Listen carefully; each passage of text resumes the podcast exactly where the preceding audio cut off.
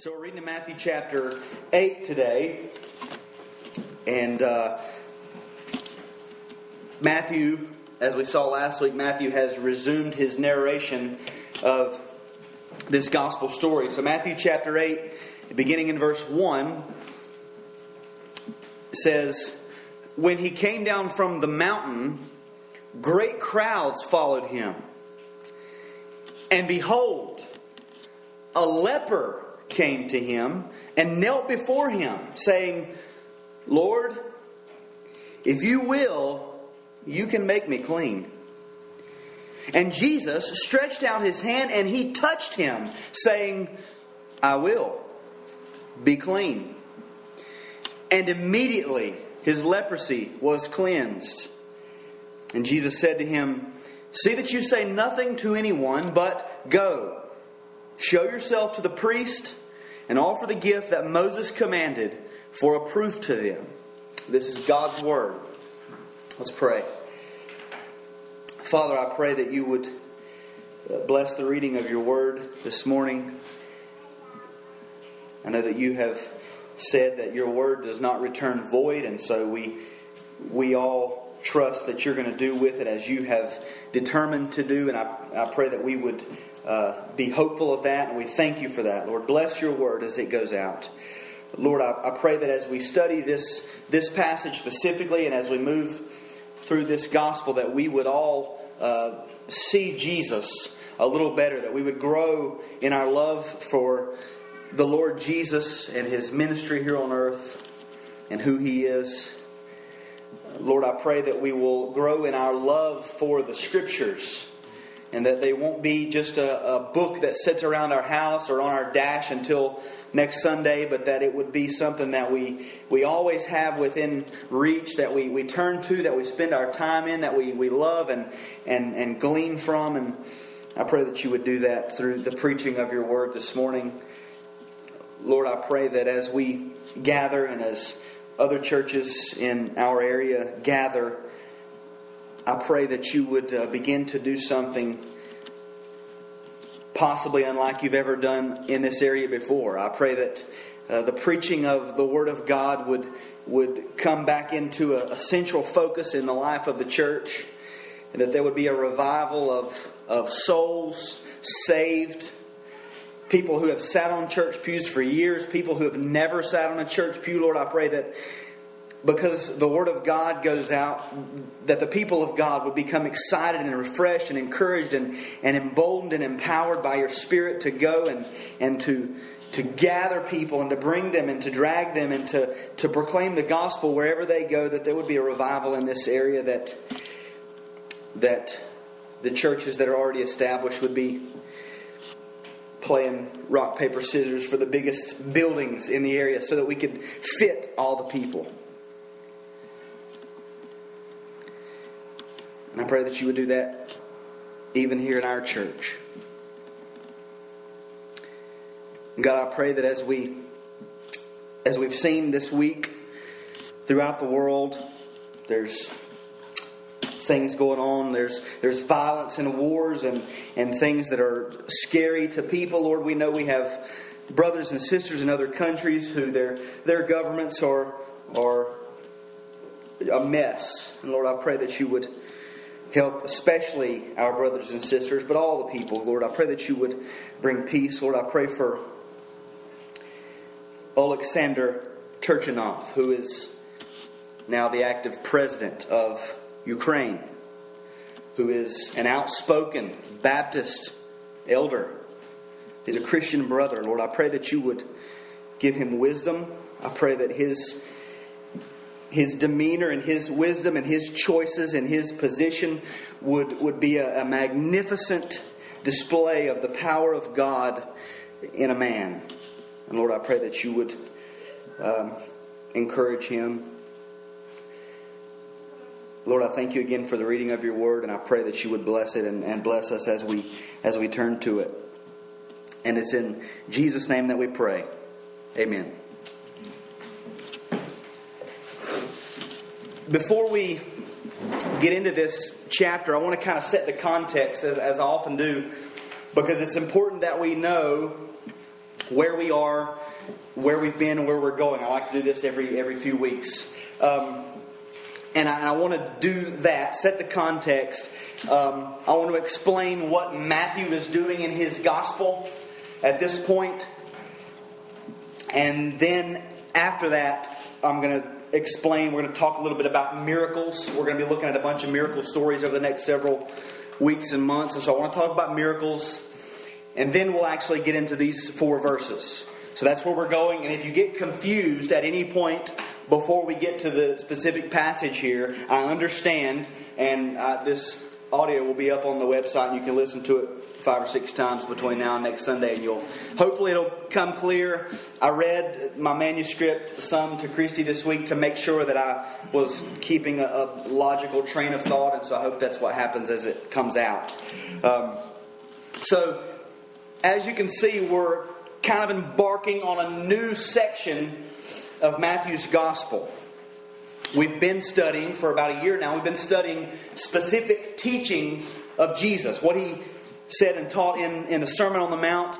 And now we're moving back into narration portions of the Gospel, kind of telling us the things that Jesus did. And, and first and foremost, we always need to remember that as we look at these stories, no matter the, the, the, the, text or the style of writing it is, especially in a gospel narrative, the goal is always that we see Jesus, that we look at Jesus. We, we learn his character. We learn what type of a man he was. We see the, the Spirit of God working in him. And we just, uh, we, we grow in our affections for the Lord Jesus and who he was. Um, 2 Corinthians, Paul said that the glory of God shines in the face of Jesus. And he also said before that, that as we behold the glory of God, we are sanctified or transformed or transformed from one degree of glory to another. So we're kind of moved along this process, not by just learning how to do better things, but but more so just by gazing at Jesus and looking at who he was and, and becoming enthralled in, in this man. Um, so we want to look at Jesus first and foremost. Now, although we're, we're sort of transitioning in the type of literature that we're studying specifically, as far as the grand scheme of Matthew's gospel, we're still kind of looking at a, a little corner pocket, if you will. Matthew is showing us something very specific at this point in his gospel. If you, if you have a Bible you can look back at, at the end of chapter 4, uh, Matthew kind of explains that Jesus began his earthly ministry. In verse 23, he says, And he went throughout all Galilee, teaching in their synagogues and proclaiming the gospel of the kingdom and healing every disease and every affliction among the people. So his fame spread throughout all Syria, and they brought him all the sick, those afflicted with various diseases and pains, those oppressed by demons, epileptics, and paralytics, and he healed them. And great crowds followed him from Galilee and the Decapolis, and from Jerusalem and Judea, and from beyond the Jordan. Now, those same crowds are the same crowds that, seeing when Jesus saw them, he went up on the mountain and he preached. And then, as we just saw in verse 1, I'll read it again, it's up here. When he came down from the mountain, great crowds followed him. So they're still following him. They've heard, they've heard his teaching. And, and, and I believe what happens at the end of chapter 4 is Jesus begins his ministry, and Matthew kind of outlines what his ministry was. His ministry was preaching and miracles. Preaching and miracles. And in chapters 5, 6, and 7, in the Sermon on the Mount, we see a specific example of the teaching. Uh, we can assume that that was probably the message that he preached multiple places as he traveled around the gospel of the kingdom. So we see that specific teaching. And then in verse 1, they, they followed him down the mountain. Now, you'll remember that last week I devoted a large portion of the sermon to the authority of Jesus. And I, I read a, a, bunch of scripture from all over the Bible talking about the authority of Jesus, who Jesus is, and, and of course, the testimony of all of Scripture is that Jesus is the God of the Bible. And as, as God, He has all authority over all things at all times. But if you sit yourself back in the first century, towards the end of the first century, middle to the end of the first century, when Matthew is writing his gospel, and you're a Jewish person, you might not be so inclined to believe that Jesus, carpenter from Nazareth, Joseph and Mary, Joseph and Mary's boy, crucified by the Romans, supposedly came back from the dead three days later, you might not be so inclined to believe that he was actually the Messiah. And so Matthew is, is very intentional in what he's doing in his gospel. He's writing here to show us the authority of Jesus. And you remember over and over in the sermon, we, we saw those statements that Jesus made. Statements that said, you know, he's he was claiming uh, authority over the religious leaders, authority over the law, authority over the earth and, and heaven. He implicitly claimed that he was Lord and, and judge of all the earth. So, in that sermon, we got a good picture of his authority in word. Just what he said. Today, we're moving into chapter 8. And Matthew's going to show us his authority in deed. That is in what he did. Remember chapter 4, he preached and he performed miracles. We saw his preaching. Now we're going to begin to look at his miracles, the things that he actually did on the earth. And if you have a, a Bible in front of you, you can kind of move your eyes down the pages here and, and kind of see where we're going and what we're going to be studying for the next several weeks. Um, in verses 1 through 17 of chapter 8, we have three different stories of, of miraculous healing. They're all three different. They all three come to teach us something different. They're there for a reason. Three stories of miraculous healing. And then in verses 18 through 22, there are two examples of, of people who come to Jesus to follow him, and, and he kind of lays out the cost of following him, the cost of discipleship, or we could just say discipleship stories. And then in verses 23 through uh, verse 8 of chapter 9, there are three more stories of the miraculous, the things Jesus did. And now those are followed in verses 9 through 17 of chapter 9 with two more discipleship stories. And then in verses 18 through 34, three more miracle stories. So you got three miracles, two discipleship stories. Three miracles, two discipleship stories, three miracles. Basically, what Matthew is doing is he's saying, here's what Jesus did, and this is what it looks like to follow him. And this is what he did, and this is what it looks like to follow him. And again, this is what he did. He's answering the question who is this Jesus and how do we respond to it? He, he's showing us Jesus has all authority over all things and he requires devotion and allegiance from everyone, all things. And in his earthly ministry, Jesus clearly displayed his authority as God in his words, his teaching, and in his action. That's what we're seeing word and deed. And when you begin to see these types of themes in the Gospels, they really begin to come alive and they make a lot more sense, or at least they have for me. Uh, they hopefully your affections are stirred more for Jesus. You begin to see more of what his ministry was those three years when he was doing and teaching, what his job was, um, and then of course, hopefully you would grow in your love for the Word and, and, it would kind of come alive. I know as I have studied and read some things this week, my mind has been blown at, at who Jesus is. I'm, I'm learning more of who Jesus is through the study of the Word, and it, it truly is living and active, and I hope you guys are seeing that. Um, so Jesus, or Matthew is showing Jesus' authority in word and deed. Now the reason that Matthew wants to show us his authority, not only in word, he could have just gave his teaching and said, now obey, but he also shows it in deed, is because that has been and is always the theme in all of Scripture. And especially in the Old Testament that Matthew would have had. That was the theme. In all of Scripture, when it comes to the miraculous things and, and the authority of God's word going out, they are directly correlated. Now, a lot of people today are under the impression that because Christianity is a spiritual faith and the Bible is the book of that faith, then and that the Bible is, is just replete with miracles everywhere, just miracles all on every page, and, and therefore we come to everyday life and we see miracles every day, and we're looking for miracles and looking for miraculous intervention into time and space. Well, that is an error if you read Scripture, and, and that leads people to some strange beliefs at best, and, and at worst, some dangerous demonic error because they're always looking for the miraculous, and if something seems to be miraculous, they just jump at it. And the problem is that, that leads to that is most people don't know the difference between a miracle and God's sovereignty and providence over and in all things. And as we move into these sections, we, we need to understand what a miracle is and what a miracle is not. That's, that's important.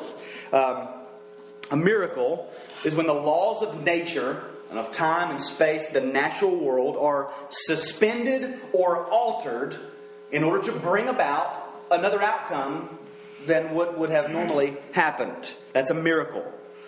So, parting the Red Sea, that's a miracle. Finding a check in your mailbox for a certain amount of money that you needed to pay your bills, not a miracle making oil and flour appear where there was none. That's a miracle.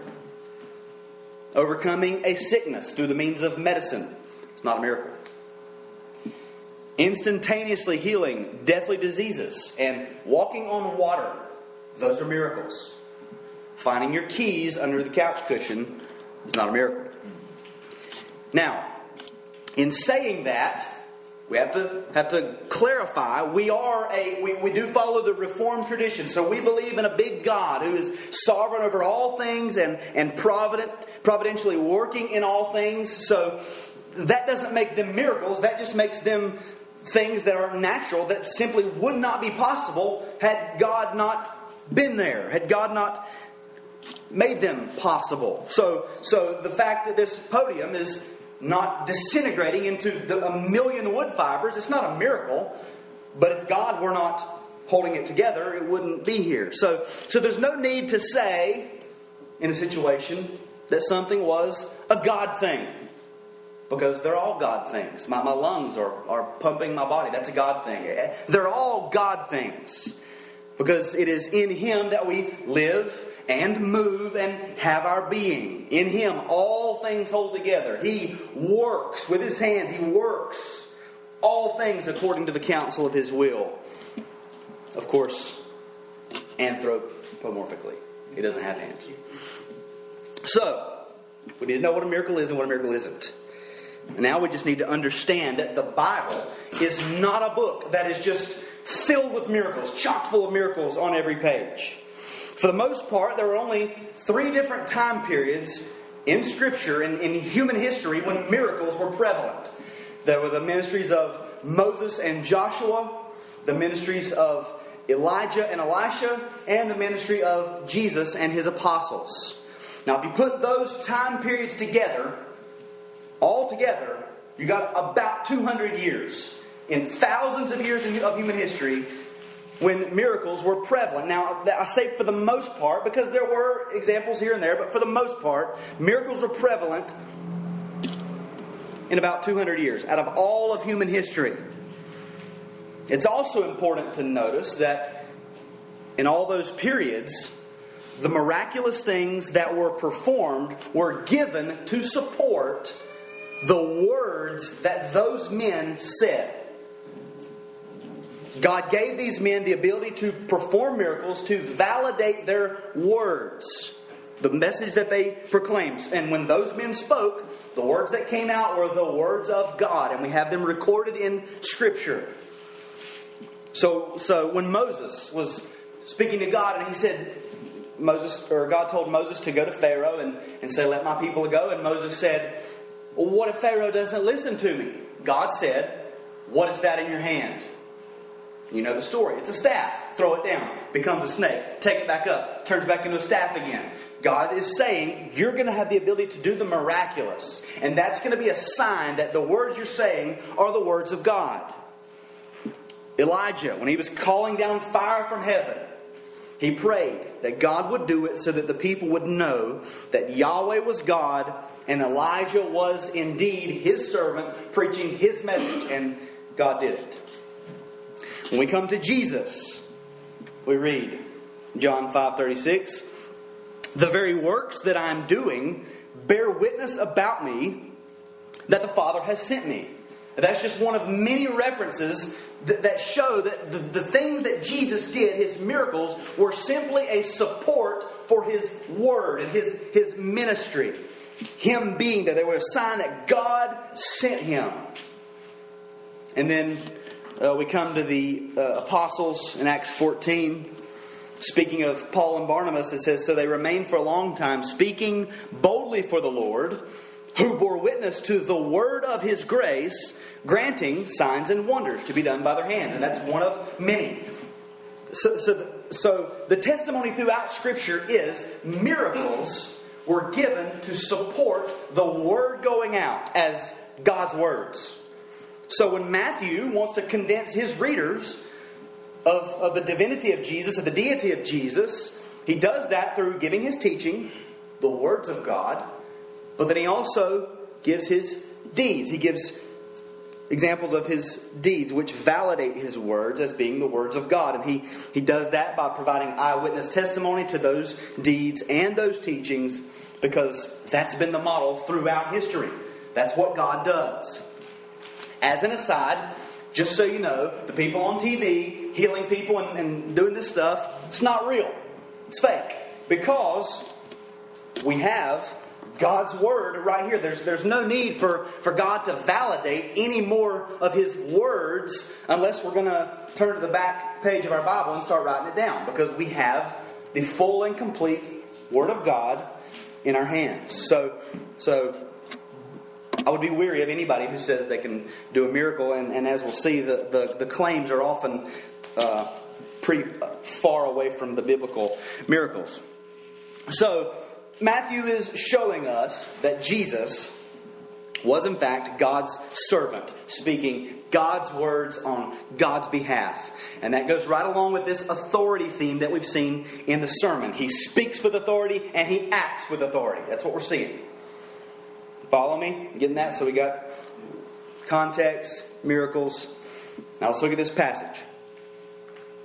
See verse 1, he came down from the mountain Great crowds followed him. Verse 2 And behold, that means look, or, or get a load of this. We can almost imagine, picture Matthew on the scene telling the story. He's saying they, you know, Jesus came down from the mountain, the crowds are following him, and you're not going to believe what happened. This is in the emphatic position, so it's, it's, it's really a surprising and emphatic statement. You're not going to believe this, but behold, a leper came to him and knelt before him. We'll stop there because there's a lot packed into that.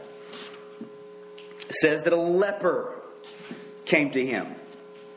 A leper in the Bible was a person who suffered from any of many different skin disease, but the worst of those, what we still call leprosy today, is also known as Hansen's disease, and it's it's a chronic bacterial disease that affects a person's skin, their peripheral nerves, upper respiratory system, mucous membranes.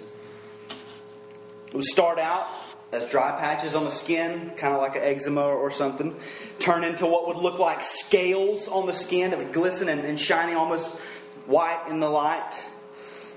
Uh, then they would of course, progress into other types of lesions and growths on the skin, boils and stuff like that. For many years, people thought that leprosy caused your fingers and your toes and your ears and your nose, your extremities to fall off. But what actually happens is, as the disease progresses, those who suffer from it because of the, the nerve damage, they, they lose loss in those extremities. They can't feel them. So they can't feel when they're hurting themselves or when they're, they're, they're pushing something too hard or touching something too hard. Things where we would get hurt and we'd say, ow, I hate pain. there's a good side to pain because you know you're getting hurt. Well, they couldn't feel it, and so they would simply rub off their fingers and their toes. They would scratch their face and not know it and just scratch straight through. They didn't know because they couldn't feel it. So they would end up with missing fingers and toes and, and ears and, and holes in their skin. Because of the attack on the respiratory system and the mucous membranes, the cartilage in the nose would often deteriorate, and so their nose would kind of flatten out and broad out on their face uh, causing uh, permanent disfigurement. They would look pretty bad. Um, would also lead to excessive fluid in the eyes, so watery eyes.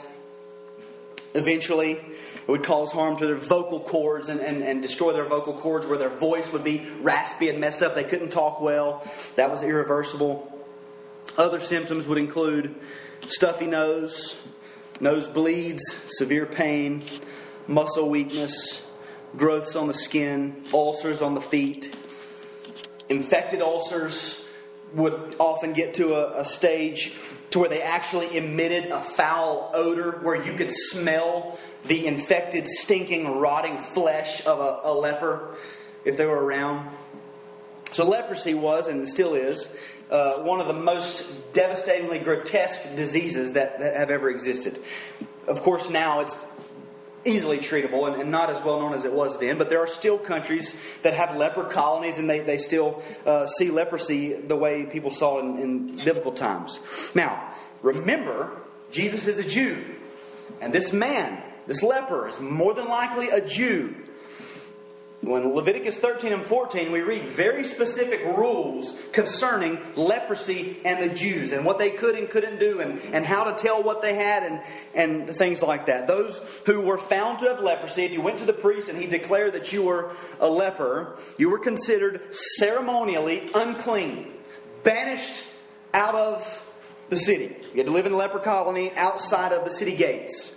They were not allowed to have contact with any other people without that person also becoming unclean.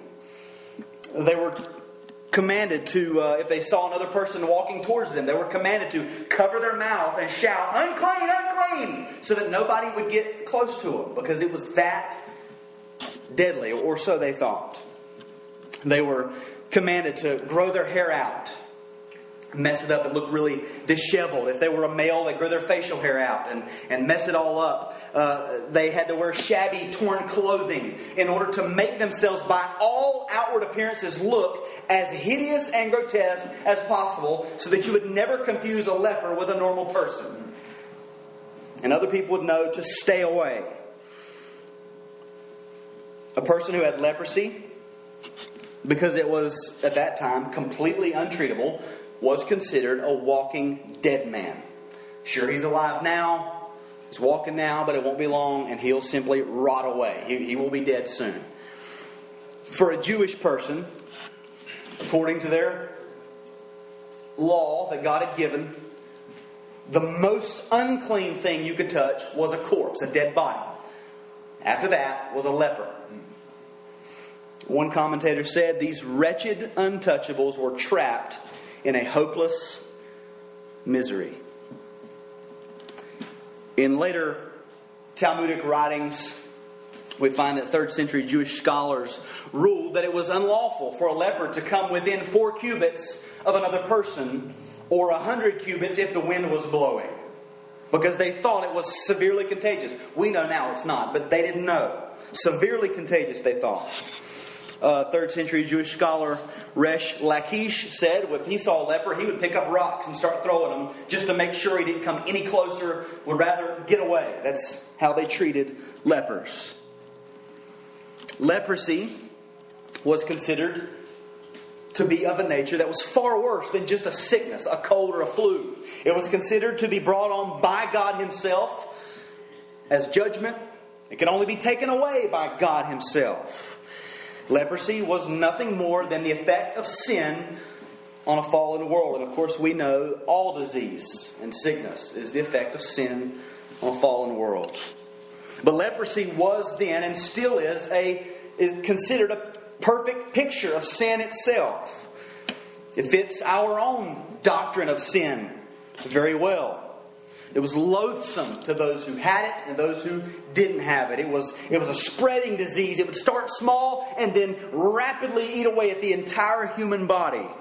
It was incurable. Once a person had it, there was nothing a person could do about it on their own, for only God can remove such a disease. And of course, it fits very well with, uh, with our doctrine of sin. It, it, it covers the entire person mind, body, and spirit. So notice what's wrong with this passage. First, a leper came to him. So that's against the law. He's already breaking the law. This man's risking further punishment by even approaching Jesus. In their own thinking, this man was risking the lives of all the people around and Jesus himself just by approaching. But notice how he comes. A leper came to him and knelt before him.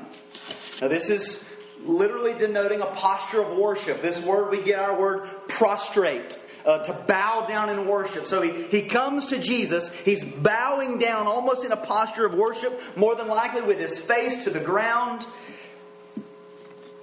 And he says, Lord, if you will, you can make me clean.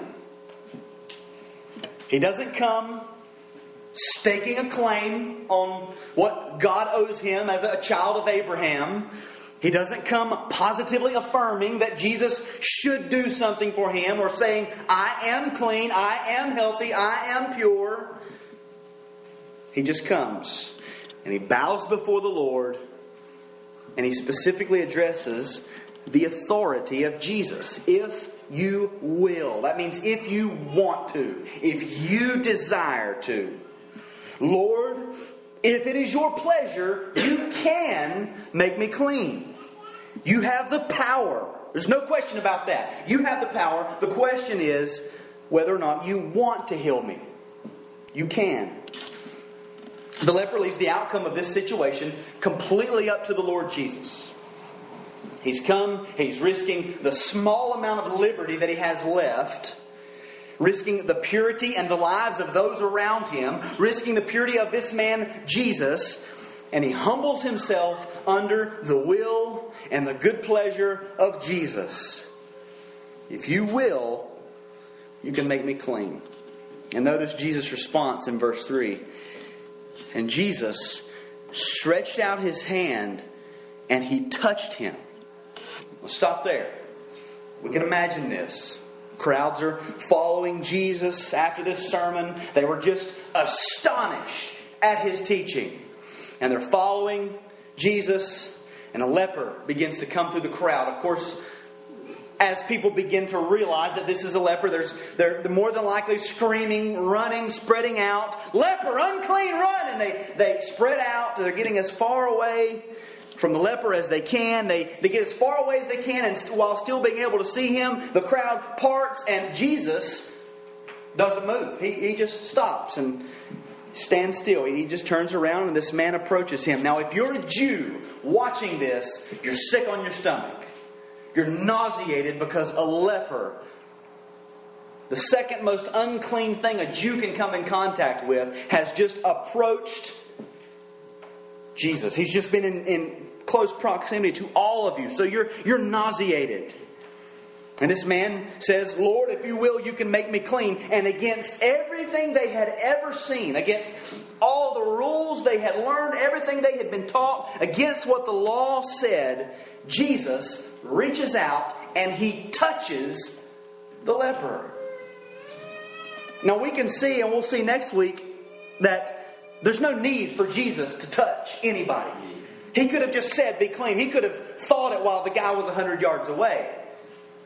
But he didn't. Everything that Jesus is doing is, is very pointed, is very specific. He's teaching us something here.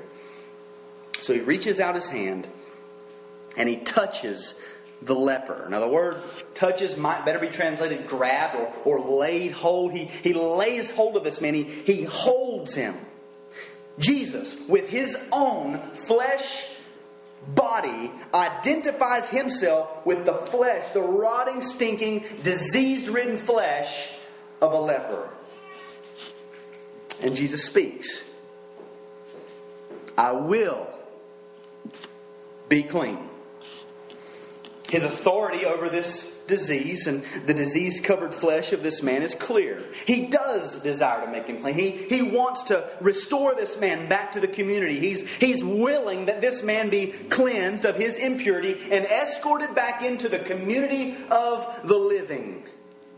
And Matthew says, and immediately.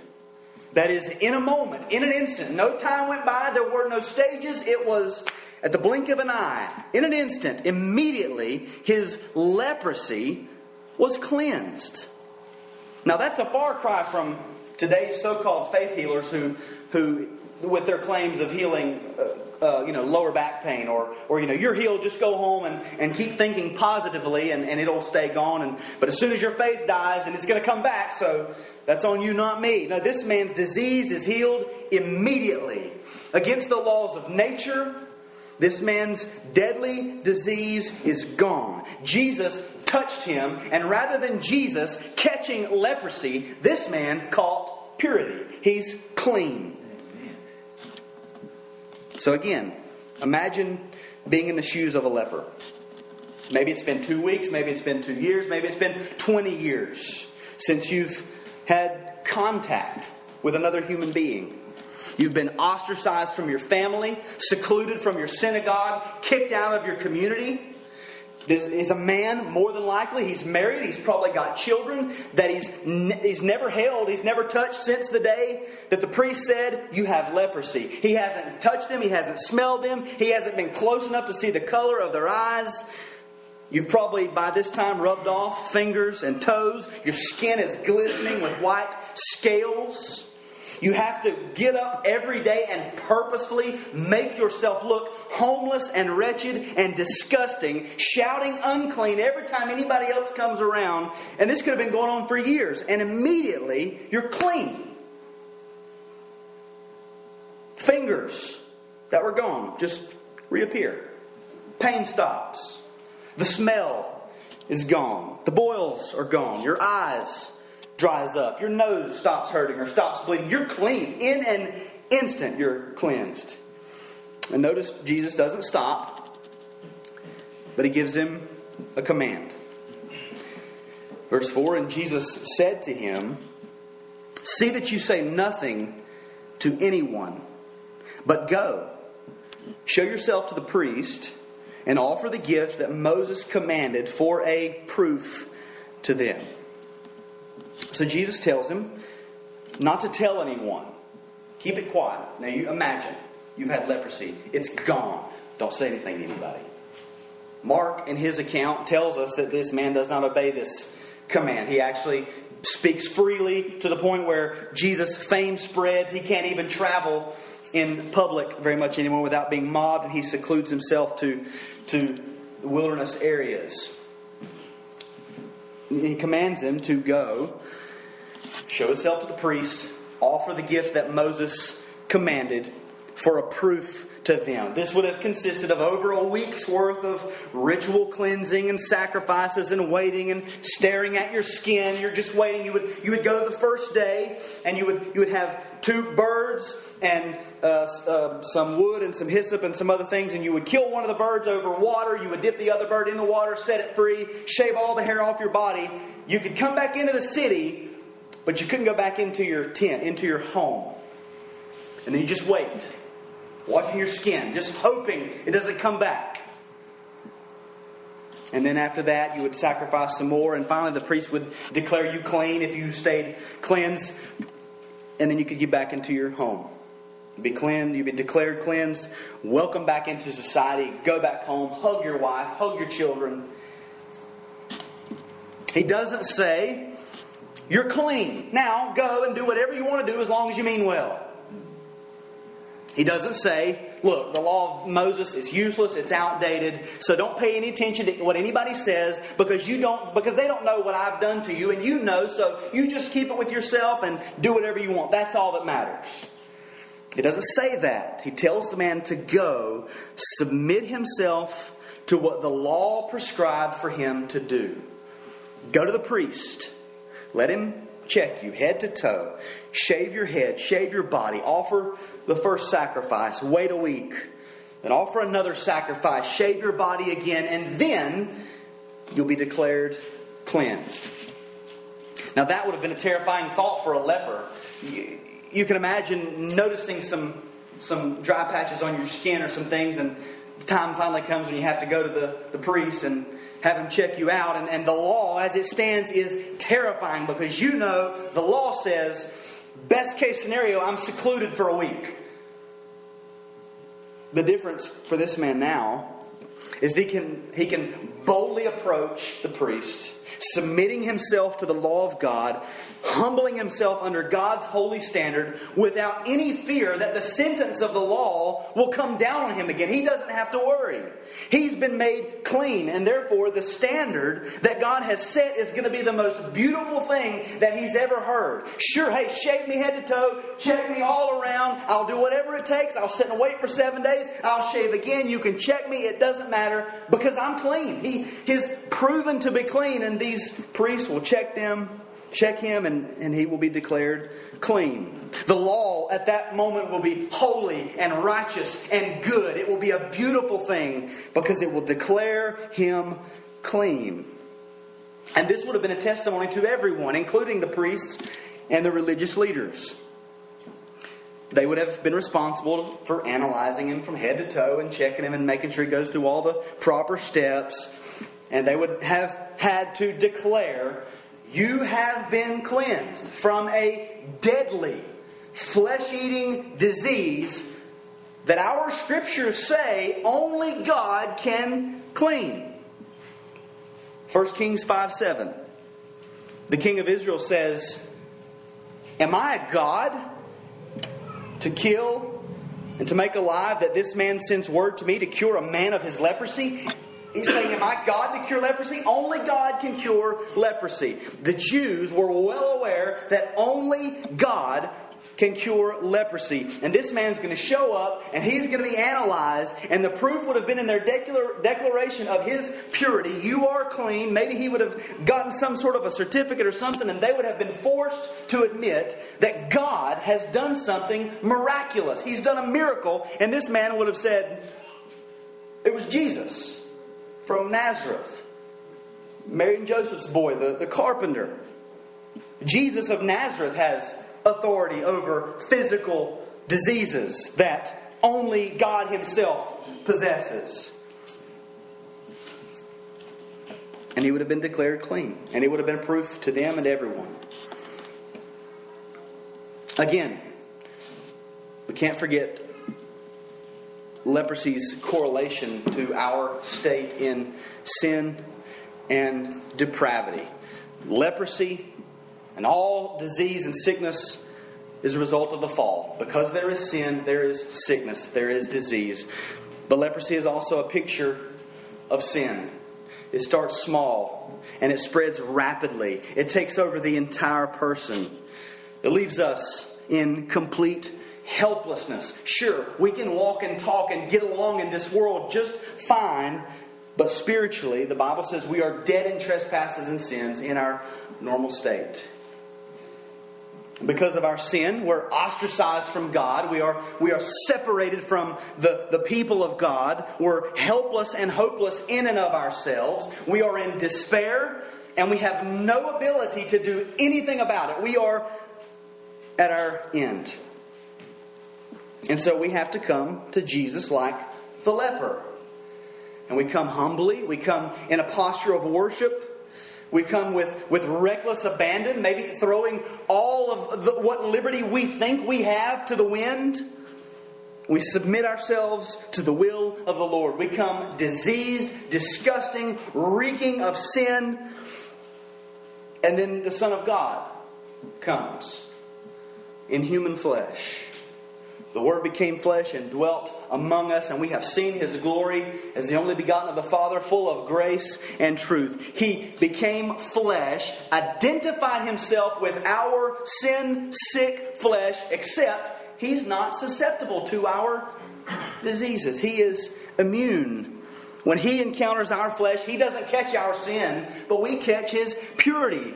We come humbly like spiritual beggars, poor in spirit, broken because of sin, mourning our condition. And the Lord Jesus doesn't just extend one hand, but He extends two hands and He says, I will be clean. And when we come this way, we are given the righteousness of Christ. Our impurity is immediately gone as far as God's concerned. Immediately, we are cleansed. We are in that moment declared righteous. We are cleansed. We are pure. We are ceremonially clean. And then we're introduced back into the, or introduced into the community of faith, into the land of the living. We, we come and we take our place in the New Jerusalem of Revelation 21, this, this glorious city of countless priceless jewels purchased and cleansed by the blood of Jesus Himself. Just like a leper. God's perfect standard, that we come to the law of God and it doesn't stand over us as a constant reminder that we aren't good enough but rather the law of God becomes more and more beautiful because we read and we realize that Jesus met that requirement for us. Every point of the law, He obeyed for us on our behalf. God made Him to be sin who knew no sin. He was perfect so that we might become the righteousness of God in Christ. And so we now boldly approach God through the mediation of our high priest. And we're looked at according to his righteousness, and we are declared clean, ceremonially clean. Let's pray.